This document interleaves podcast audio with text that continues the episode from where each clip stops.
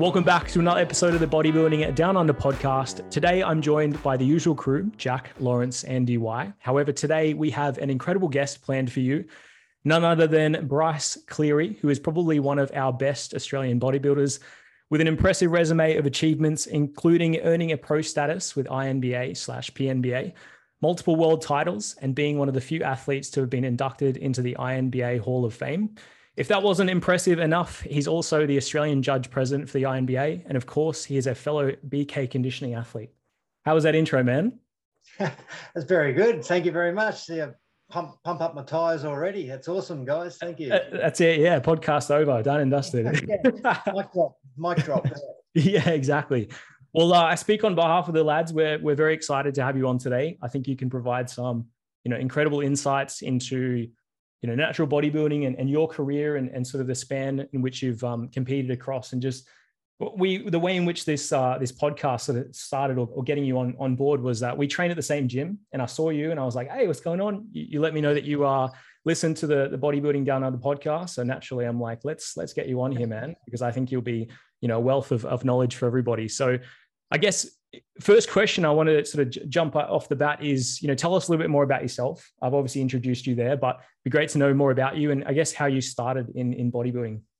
Okay, um, so I'm a 53 year old um, INBA PBA pro, um, father of three kids, grandfather of three. Um, yeah, I've been competitively uh, competing uh, bodybuilding since 1991. Um, I don't know how many shows I've done. It'd have to be have to be close to 100.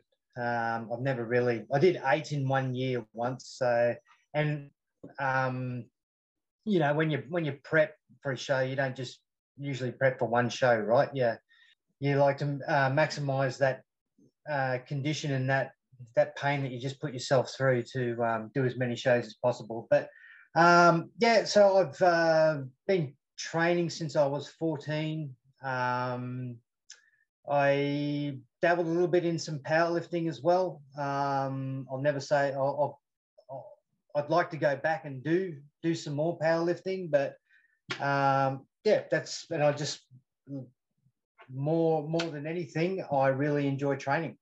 Mm, absolutely. I mean, I know you mentioned like off air t- to me when we were training that you'd obviously been a power lifter. Was was that sort of before your bodybuilding prime, or was that something that you then transitioned into bodybuilding thereafter, or is it whilst you were also competing as a bodybuilder?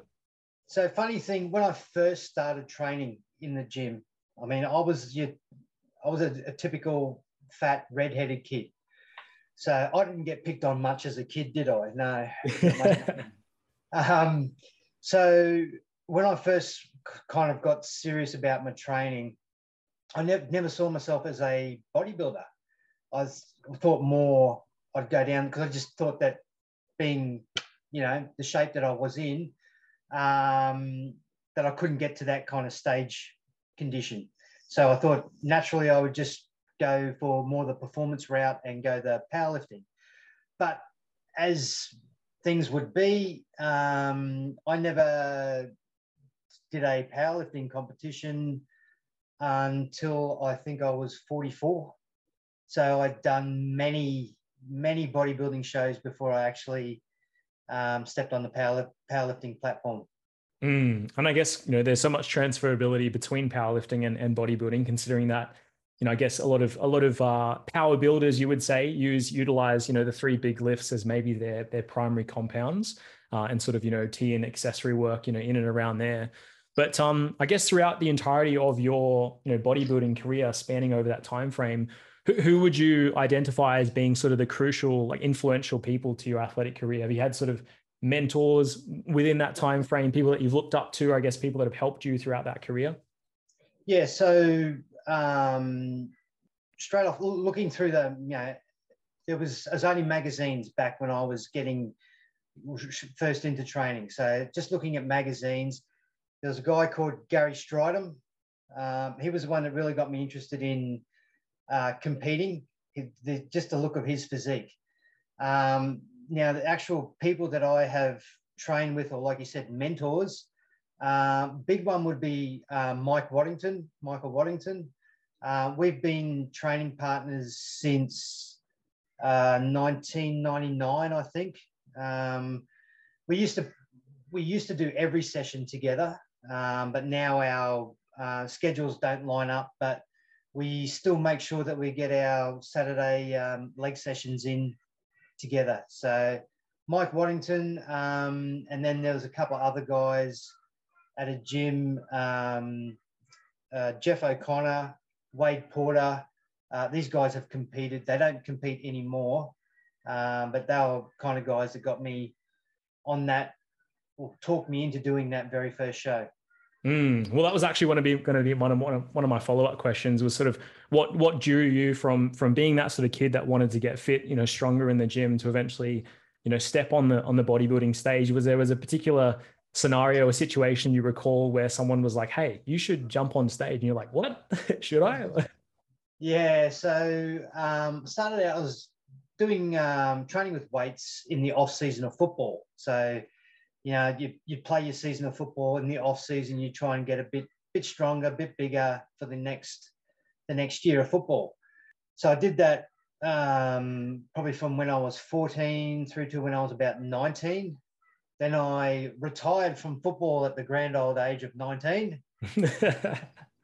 um, and then just started uh, full time because I was used to doing regular exercise, right? So I thought I'll just keep going in the gym. My off season, uh, my usual off season weights uh, would just turn into the whole year, and then year on year on year. Um, and I was probably training uh, maybe probably two years, um, pretty consistently in the gym. And the gym owner was going to start his own competition. He's just going to put a gym a gym comp on. And this is in the days before INBA had even started.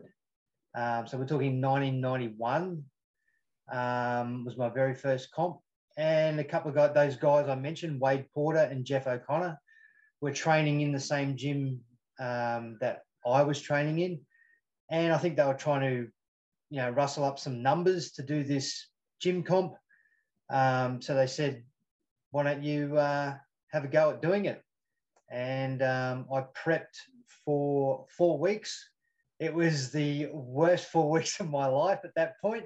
I thought it was so hard, a four week four week prep, and um, I still look pretty ordinary. But once I got on stage, I'd been bitten by the bug, mate, and um, that was it. I just couldn't. I think I competed the very next year. Couldn't wait to get back up there again.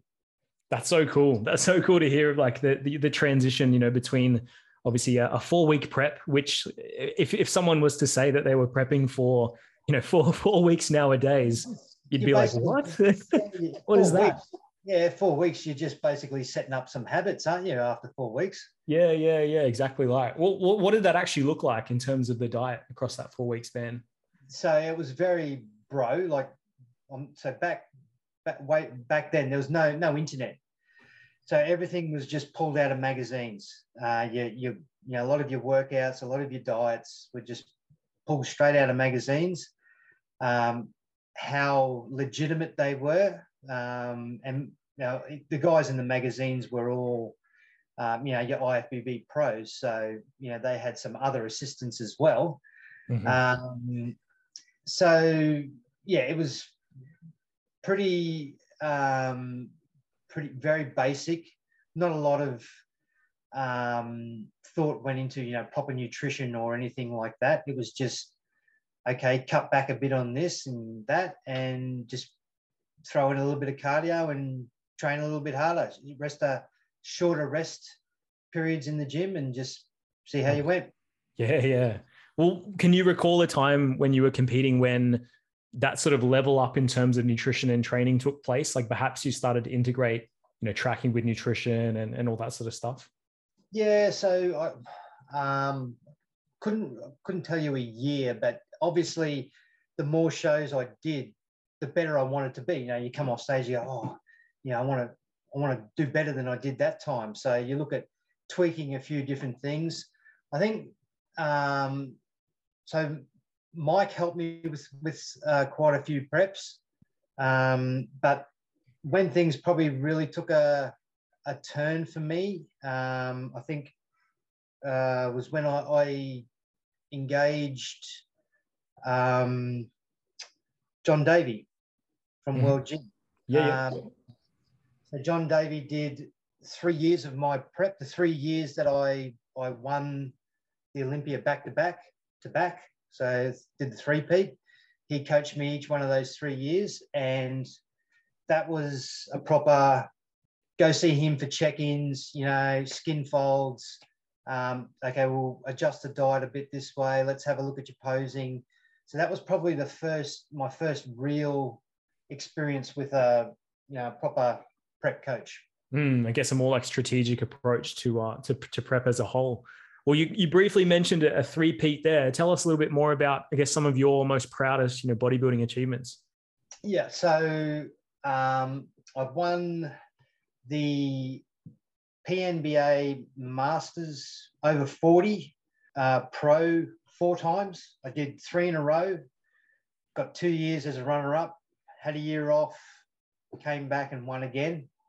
Um, I won two Muscle Manias.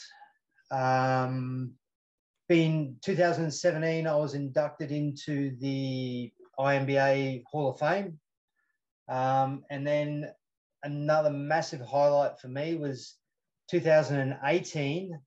My youngest son, uh, after after seeing me win in 2017, coming back to the stage and, and win in 2017, be inducted into the Hall of Fame, my youngest son um, said to me that he wanted to do a, a bodybuilding show as well. So um, to stand on stage with him in 2018, we went to the Olympia again. Um, that was a massive highlight for me in my career as well. That's awesome. That's tremendous. I think um, my next, what I would like to do now um, is I'd love to um, do a bodybuilding show with my grandson. Obviously, a few few years away now. He's he's five, but um, you know, another another fourteen years, fifteen years. You never know. Be pretty cool to um, to do a show with him. Absolutely, yeah, for sure. Yeah, that's that's amazing, Bryson. Like you know, just hearing someone that's done you know near on triple digit shows is just unbelievable.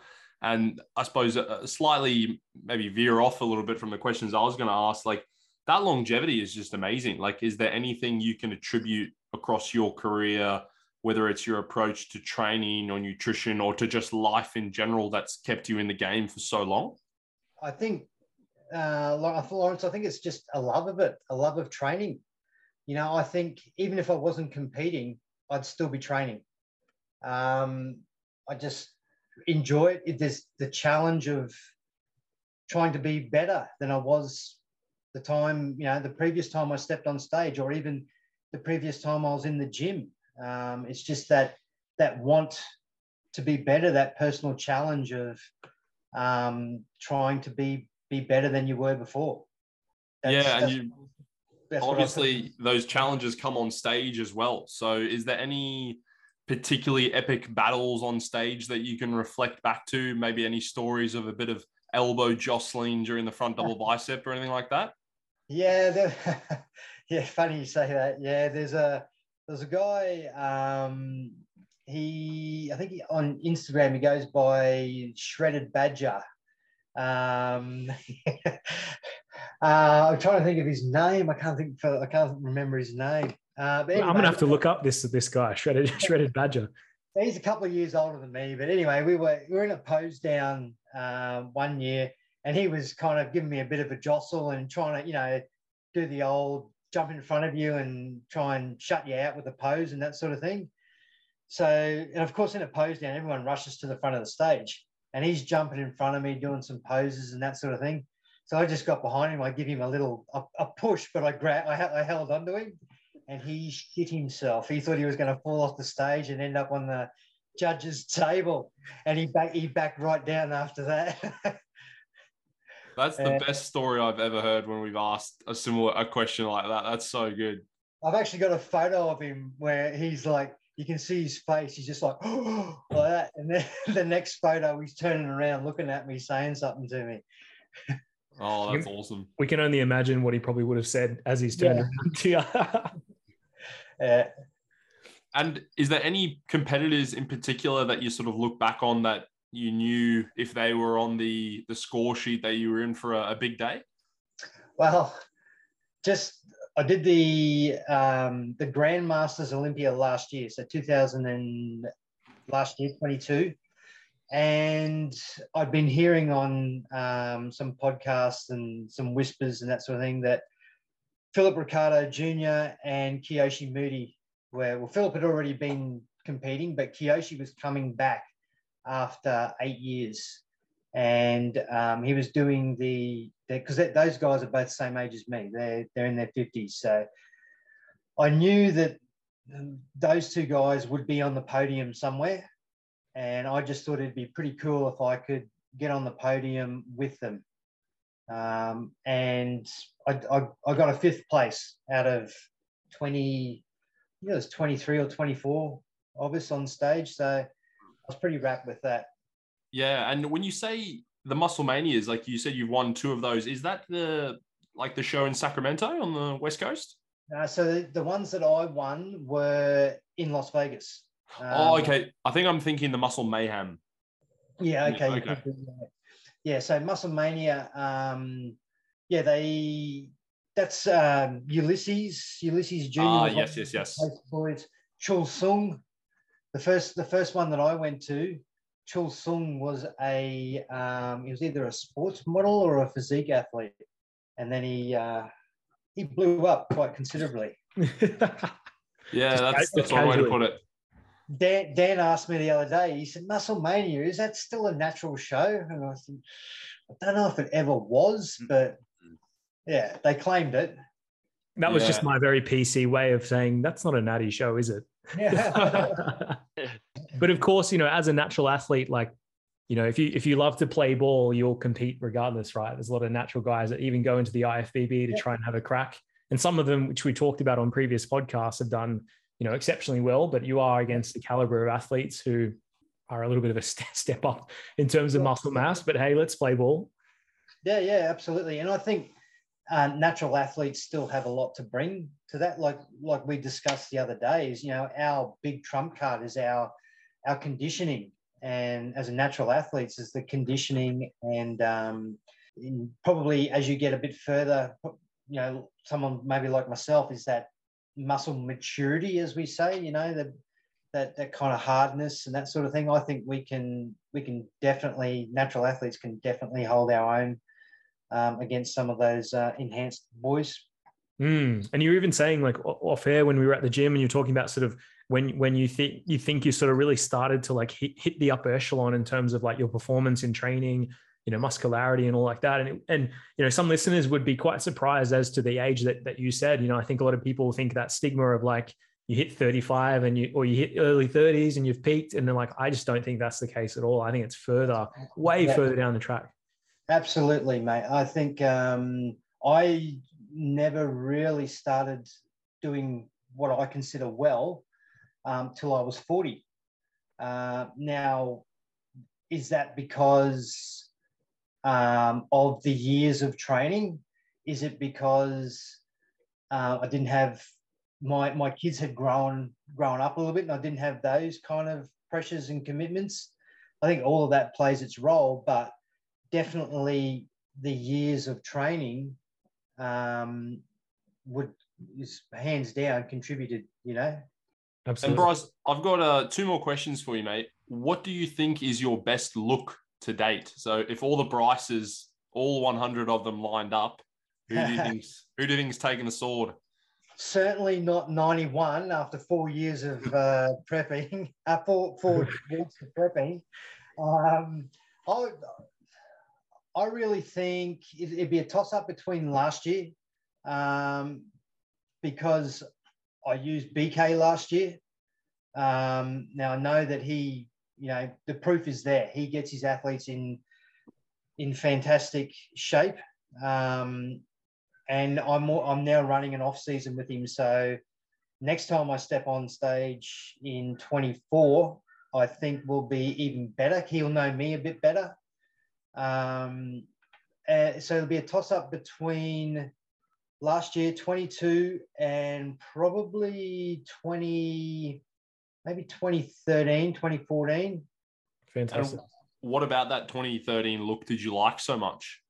Um so yeah i was obviously 10 years younger. So um this as you get old like my my skin now is not as nice and smooth as it was you know 10 years ago. So I was just I was I felt I was nice and full, yet still hard um, and grainy. I've always kind of had that that grainy look, um, but um, last year was probably I'd have to say probably the leanest I'd been. BK got me, you know, there was um, some glutes coming through there, which I guess as a 53 year old, 52 year old then was you know no mean feat. Uh, I'd never had um, glutes. I've had some lines there, but never really in that kind of that kind of condition or that shape. Um, but yeah, so the 2013 would probably just be that that nice fullness um, look to the to the physique. Yeah, awesome. And my last one before I, I pass you over to the the, the smaller Daniel oh, is um if you had to think of the funniest backstage moment, you've obviously had a lot over the years, many a time backstage. What do you think's the the funniest or the weirdest thing you've seen backstage at a bodybuilding show? I've seen plenty of weird things. I've seen guys just like throwing packets of sugar in their mouth. Um, yeah, drinking, you know, um, copious amounts of alcohol. Seen that. Um, yeah. Um, apart from that, um, just just general banter, like nothing, nothing too too crazy. I, I, I don't think. I remember in in preparation for when when my son wanted to compete with me um, preparation with him he was at the time he was laboring as a um, landscaper. So really tough physical work. And he rang me one afternoon and said, Dad, because we were training together. He said, Dad, I don't don't think I can make it to training this afternoon. I'm it was a hot day, you know, I've been out working and that sort of thing. And I just said to him, I said, That's all right, mate. No problems at all. I said, Not everyone can be great. Hmm. You you take that time off. And he just said there was a bit of silence and he just said, I'll see you in 20 minutes. Oh, that's I, so I love that. Eh? I absolutely love that because it's just, I mean, that that really sums up what prep is like, right? There's just times where you just have to embrace that suck. Like everything hurts in prep, and you just got to get it done, or else someone else out there is getting it done and you're not.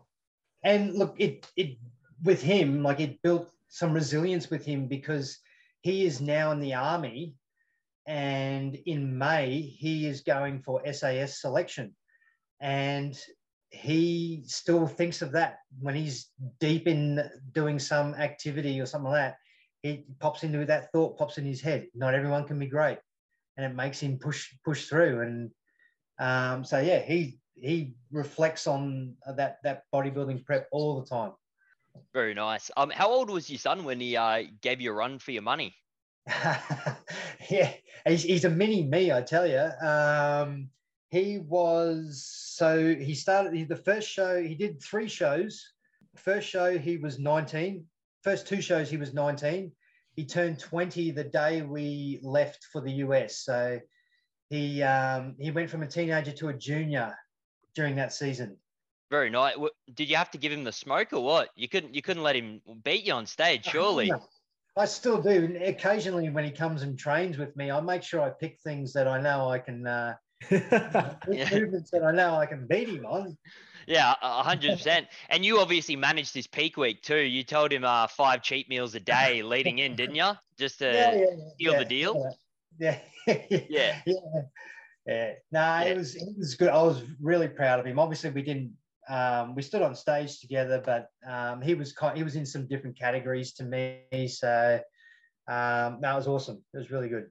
That's wicked. I think all the boys could agree that would be like an absolute achievement, especially being like a father, being able to compete, do something that you truly do love so much with your son. That would be it would be something else. Mate, I didn't I did not care where I placed or how I went on at that show. I was just it you was just needed him. to be in front of him. Yeah. yeah. I just wanted him to have a good time and a good experience. So yeah. Yeah.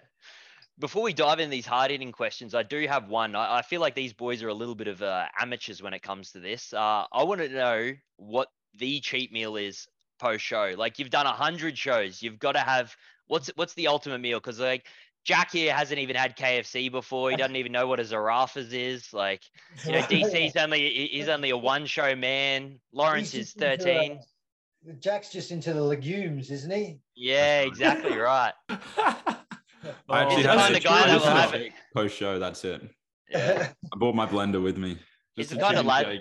He'll have a cream of wheat fucking pie post show, and then uh, that's that's not a kind of a meal. I want to know what the real meal is. Well, uh, Dan, I think you've you've been over to the US, mate. You've heard of um, Cheesecake Factory, haven't you? Yep, that was the one that we went post WNBF. Yeah. So, and I think Jack, you're talking about, and Lawrence, you guys are talking about going over to the US soon. Mm. Um, Cheesecake Factory, mate. Um, I go in, I get this is after every show in the US. I get their um, signature burrito. The thing is probably big as big as that, as big as that keyboard. Yeah. um, so I get that. Their cookies and cream um, milkshake, which I looked it up. That's 1,800 calories alone, just the milkshake. yeah funny we were talking about on the off it like on the other podcast like you know calorie dense shakes. It's like how do we get you know all this like calories in these shakes? Like well cheesecake factory can tick that off yeah. pretty well. Yeah.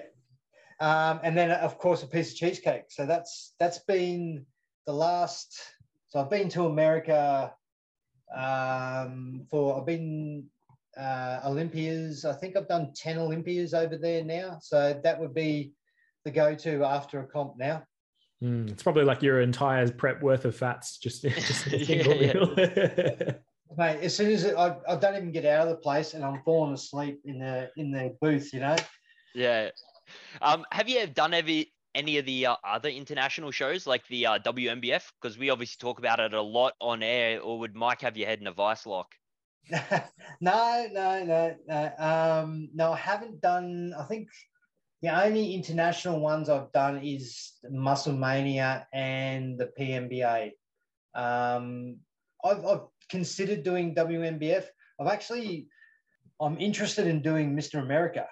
Yeah, uh, yeah. Just trying to line up because it's they're, I think they're in around September or yeah. So it would be a bit of a break between the Mr. America and the Olympia. It'd be like a six, six or seven week in between, which is not ideal, but um, that might be something I consider. But no, I haven't done any WNBF shows. No, oh, only only local ones here.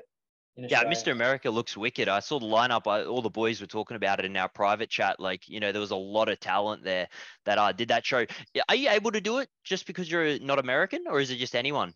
No, it's open to anyone. I oh, heard a, yeah, I heard a podcast with the promoter, and um, yeah, it's open to any international uh, competitors as well. Yeah. Yeah, that's good because I saw a lot of like different federation pros all competing in that one lineup. I think that's one thing that really appeals to most high level competitors, being able to verse pretty much anyone in the world. Uh, yeah. Is a is, a, well, a wicked. I'll get a I'll get a plug in for the PNBA here because their their philosophy is I think I've told Dan this as well.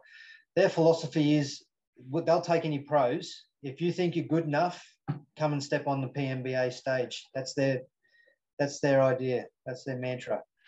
Damn, there we go. I'll be up there in bodybuilding. All right, now there's some of these hard-hitting questions uh, that have been prescribed. I'm joking, uh, but uh, what are some of the bigger obstacles you've encountered during your preps? Have you ever had like a serious injury or anything like that? Because if so, we do have Lawrence here. I've had I I have had um, so two years ago, three years ago, 20, 2020, I had to have surgery on both knees. I had um, bilateral tendon repair. So the, the quad tendons were actually tearing off my knees. Um, luckily, they hadn't completely ruptured and it wasn't a, like a traumatic thing. Um, but I, I, had some knee pain and I went for an MRI and got the results back of the MRI and it was like um, almost full thickness tear in the quad tendon. And I was like, oh shit, like I better uh, just be a little bit careful. So I went through a course of PRP to try and fix that. The surgeon said, well, why don't we try some PRP before we cut you open? Did the PRP. Um, that didn't really do anything. So ultimately, it was surgery on the knees.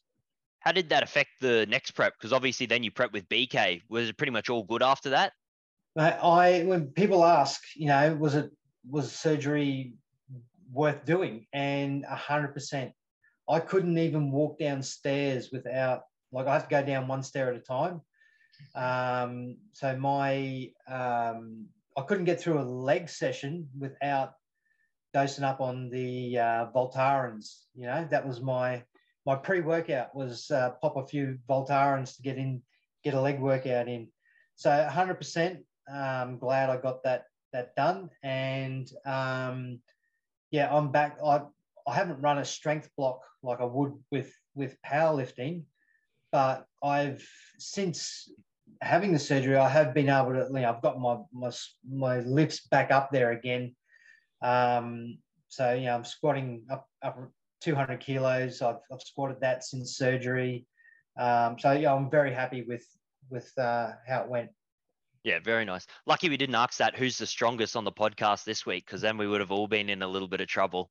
I was actually listening to that uh, today. I was working up in Dalby, and I was driving back, and I listened to that podcast on my way back. And uh, yeah, very funny. You guys are funny. I'm cracking up. very, hence hence why we asked it last week. I was like, yeah, Bryce is coming on to the podcast next week. So yeah. Who's the strongest now? yeah, yeah. We had to get all those questions out of the road before he was on. Yeah, I think you got some of you boys got me covered. I think you're good. and finally, what are some of the uh, valuable lessons you've learned over your times of uh, competing? Um, I think a big one would be don't don't let the result, good or bad, define you. Um, you know, I think a lot of people they, they invest so much into a prep, and um, a lot of people, some people get friends and family, you know, blowing a bit of the bit of smoke up their ass, telling them how good they are, um, and then so it doesn't always go your way when you when you're on stage. But don't let that result, like I said, good or bad, define you. No one like no one cares really where we i think we as competitors put a lot of um, emphasis on you know podium getting on the podium or um, winning. I mean we all compete to win i know that but um, yeah it's it's about being it, sounds a bit cheesy but really it's about being better than you were the time before.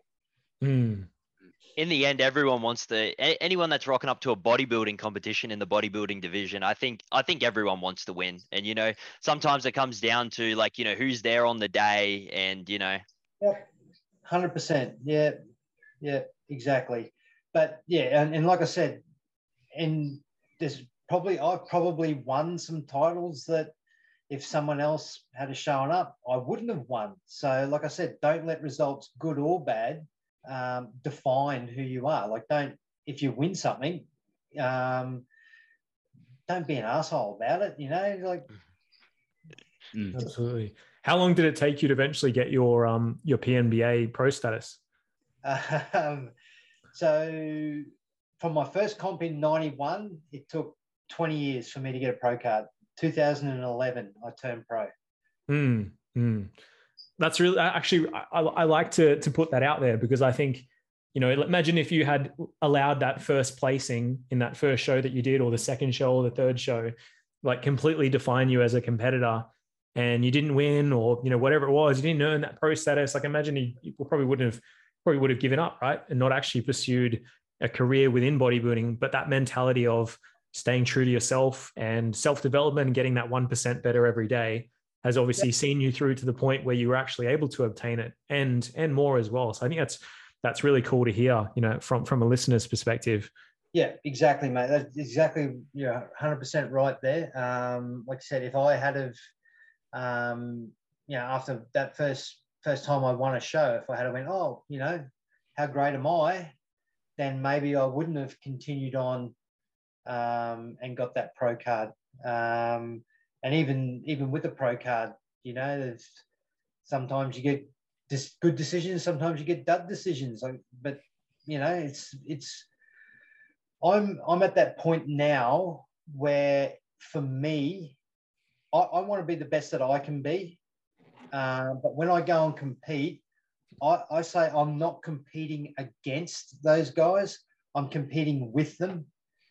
Uh, it's more about me catching up with friends Mm. And if, if if I if I'm look good enough or the judges deem me good enough to place ahead of them, then so be it. If not, that's fine as well. I, I don't mind. Um, as long as I can go through a prep and be happy with the effort that I've put in and the result that I've got, then yeah, I just enjoy the day.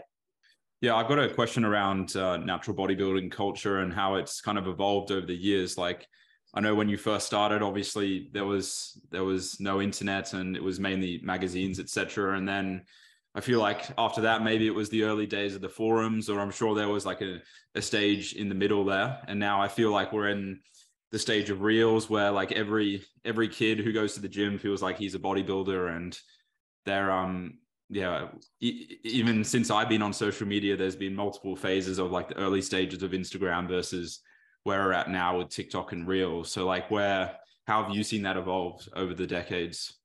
Yeah, exactly, mate. Like like you said. Um, so when I first started, it was every, like I said, everything was magazines, and those magazines only came out once a month. Mm. So you would you would read the thing cover to cover. You know, you'd do that in a, in a week or whatever. You had to wait another three weeks before you got your next dose um, of information or or motivation. Um, yeah, and then now, you know, I see people walking in and pulling tripods out of their bag to film themselves, and uh, I, I, guess I'm I'm a bit bit old school, and I, I get why people do film themselves um, to put on YouTube because I'm one of those people that watch, you know, watch some of the content on YouTube, and I enjoy it. Um, but a lot of the people that I see pulling the tripods out of the bag and filming them don't look anything like the person that I am watching on YouTube. Um, so yeah, I have seen it. I've seen a lot of changes. Um, I'm, you know, I kind of, like I said, I'm a bit old school. I think just get in there and train. Mm. Like I have my phone, but that is purely to log my workouts.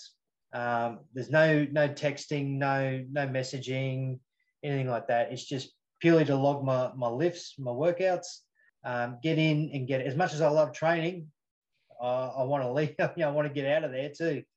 Mm.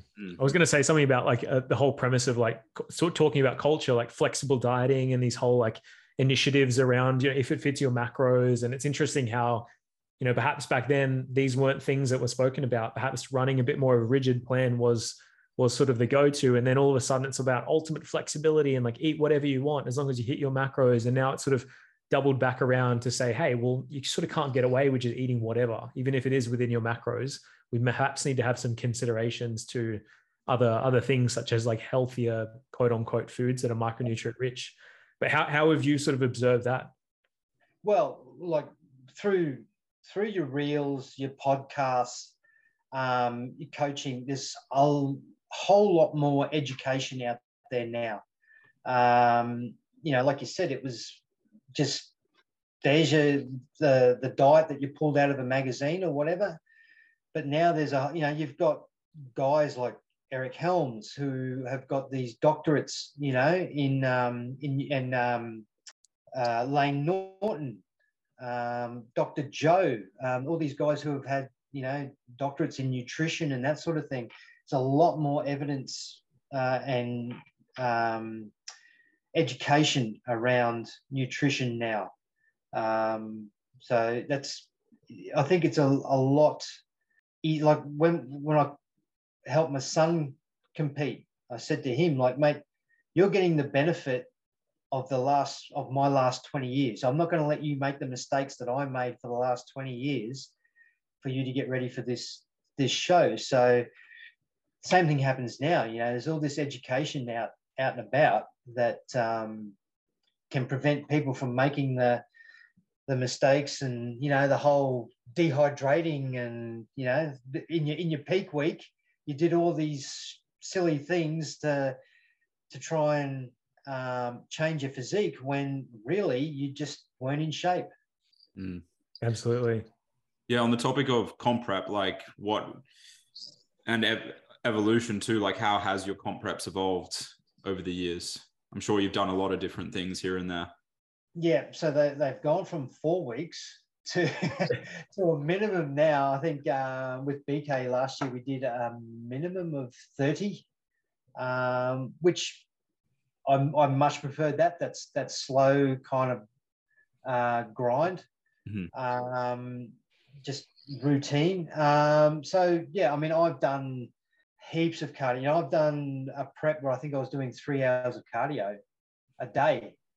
Um, to um, you know to doing no cardio. So I've done lots of different um, kind of variations of, of a prep um, but obviously, the more education that we get now, you know, there could be something that we're doing now that in two years, three years time, we go, oh, no, nah, that's not not not exactly the best way we can do it. We can tweak it and do something different.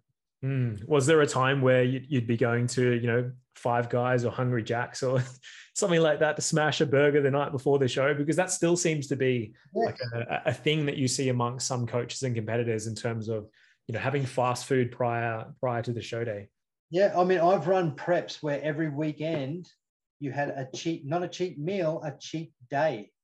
Every weekend, it was uh, every Saturday was a cheap day in prep not not off season. That's in prep, and then you know, like now you think, well, we smashed all these calories into a day. It takes you a whole week to try and you know get rid of the damage that you've just done. You're kind of just you're lucky you made any progress at all, really. Wasn't mm. that last year with BK? Shh, that's my secret. Shh. how do you how do you considering you again prep so many times like what's your mindset around that period from like 10 weeks out to peak week where you're in that zombie mode and things start getting really tough. Like do you feel like you've acclimated to that over the years or is it still just as hard? Um it, it is difficult but i think you know like you guys have all been there. You just you find a way don't you? You just you hmm. just get through it. Um you know you i think by then for those, those last 10 weeks you're in such a routine that it's just what you do. Okay i'm getting up at whatever it is, 5 a.m. You know, I'm doing it, I'm going to work. I'm, you know, I'm, I'm, I, I think I'm fortunate that I don't work in the fitness industry. So I have a break away from it. Mm-hmm. Um, and so I can do my normal day's work, which can be challenging and taxing at time. It, it can be quite physical. Um, and it'd be like some some days it'd be nothing for me to get 24,000, 25,000 steps um, and then to try and front up and you know give your best in the gym. Uh, I think a lot of it is just that that mindset, and I like during the day I will be thinking about my workout in the afternoon and what I want to achieve. So I'm mentally getting myself right to go and and hit that gym. Um, I think if you if you had that some negative talk to yourself, it'd be easy to to falter. So I think mindset's a big thing in that in that last 10 weeks, like you were saying, Jack. Yeah. Mm. In terms of the um that sort of last last leg towards the stage, like where things are getting more difficult, do you think you've gotten better at manage managing the psychological side of things in association with you know finding balance with things such as like family and your job. And because we all know that you know when it comes to prep it is a very like selfish endeavor. And i remember that uh, uh, eric helms said you know stealth prep was something that really kind of caught my attention because he's like you know we try and stealth prep. We try and prep in a manner that doesn't necessarily affect people around us as much as as much as as we can. And and uh, that resonated with me because i did notice you know you start getting a little bit more, more moody more snappy you know energy is depleted you know all those sorts of things. And i think one of the things that i've probably gotten better at over time is just being able to manage my mindset probably through through all of that. So it'd be great to know sort of your insights into into something similar. Yeah look i've definitely been guilty of being you know that that selfish person. Um you know you know it's it's you have that thought of it, it's everything. Like I've I, I have to do this, you know, I have to, and you do have to do a lot of things, but um, I think there's ways, like you need to be, like you said, more flexible, particularly with partners, that sort of thing. Um, you know, I, it, it is a selfish sport, um, and it's it's difficult to to um, be, you know, have be present for them. Um, and know, I, I, have struggled with that at times. Um, and you have to, I have to remind myself that, you know, I'm the one who chose to do this. And I, you know, I need to stop being, I think, um, was it Leon or someone said, you know, don't be that asshole with the trophy, you know? Absolutely. Yeah. Yeah. It's almost like that that sense of entitlement like you you know i'm the person in prep it's like my identity and you know i guess at the end of the day just like you said like you're the one that that selects that chooses whether you're in prep or not. You know other people around you don't don't choose that. So yeah, you know, don't, don't be a dick to the people around you like yeah it, and it is hard. It is very hard right? You're in that yeah. mindset super dedicated towards the craft but you know almost need to like step back a little bit every now and then in prep and just go hey how am i responding to the people around me? You know am yeah. i being a good person right now? Like yeah i think i have gotten better at i'd like to think i've gotten better at it. Um but yeah it was probably when i when i when my kids were smaller um you know you you try and do some you know um some of your workout sessions and that sort of thing when they're asleep. So go really early in the morning or or late in the evening. So you just try and find those workarounds. Um, they were probably years when you know I wasn't at my best because of that situation. And I, like I said earlier, I think you know it wasn't until I turned forty really that I I started to kind of um, bloom as a you know as a, as a bodybuilder, and I think that's because of um, the kids were more more self self reliant, self sufficient. You know, so yeah. Awesome, awesome. Well, uh, I guess I've got the last question. Last question for you, and it's centered on you know up and coming physique athletes, and like any words of advice that you could impart to someone who is you know maybe a first timer that's competing on stage in a couple of weeks time at the sunshine coast classic or you know some of the other various shows that we've got uh, in and around the country what would be sort of imparting advice that you would have for, the, for these individuals? Um, like like I said earlier, don't let the result define who you are. Uh, enjoy yourself. If you've if you've put in the effort during the the prep, um, and you you know that you've you've given it a red hot crack, be happy with how you look, um, and in, enjoy the day. Um, and yeah, like I said, don't don't let results define who you are as a person. Mm. Um, I think a lot of people want to put, you know, Bryce Cleary PNBA Pro on there. They can't wait to change their their profile name. Um, but just don't be an asshole. Um, enjoy it. Um, yeah, and just have fun. Um, if you put the work in, remember it's a, it's a, a subjective sport. Um, it's someone's opinion on how you look. And opinions are like bum holes, mate. Everyone's got one and some of them stink. So um, you know, like it's don't like I said, don't don't let it define you. Mm, awesome. No, I think that's that's they're they're great words of advice because you know you've put in the hard work, you've put in the effort. It's now time to you know actually enjoy being on on on stage. And I guess we can all attest to the fact that the actual time in which you're on stage represents such a small amount of time in the entire you know totality of your your contest prep. Right? It's almost like you blink and the weekend's over and you're like, holy shit! Like where did that yeah. that go? Like yeah, you put in whatever it is, you, you're 20, 30 weeks of prep. How long are you actually standing on stage for? Absolutely. Minutes. Yeah, absolutely. Speaking of that, what, what's the longest you've actually been up on stage for? If you can, if you can think back. Uh, some it, it would have been at, at an Olympia. Um, probably not. It's not as tough in the Masters lineup, although when we had 24 people last year they were up there for a little while. Um, I'd say probably 15 to 20 minutes. Hectic, yeah. That's probably a, a test to uh, practicing your posing endurance, right? probably, probably running through mandatories, uh, you know, six, seven times, being moved around, different different poses, that sort of thing. Mm. So, have they ever like have you ever had some sort of off off the cuff poses thrown out at you? Like I've heard of some shows where like competitors have been asked to just like strike their hamstring, almost like flex yeah. the the knee yeah. up to flex the hamstring from a rear shot, sort of thing. Like just bizarre yeah. things like this that you would never think that you'd have to do. Just a calf pose or uh, just one leg, you know, just, just your right leg. Yeah, I've had, I've had them. Yeah.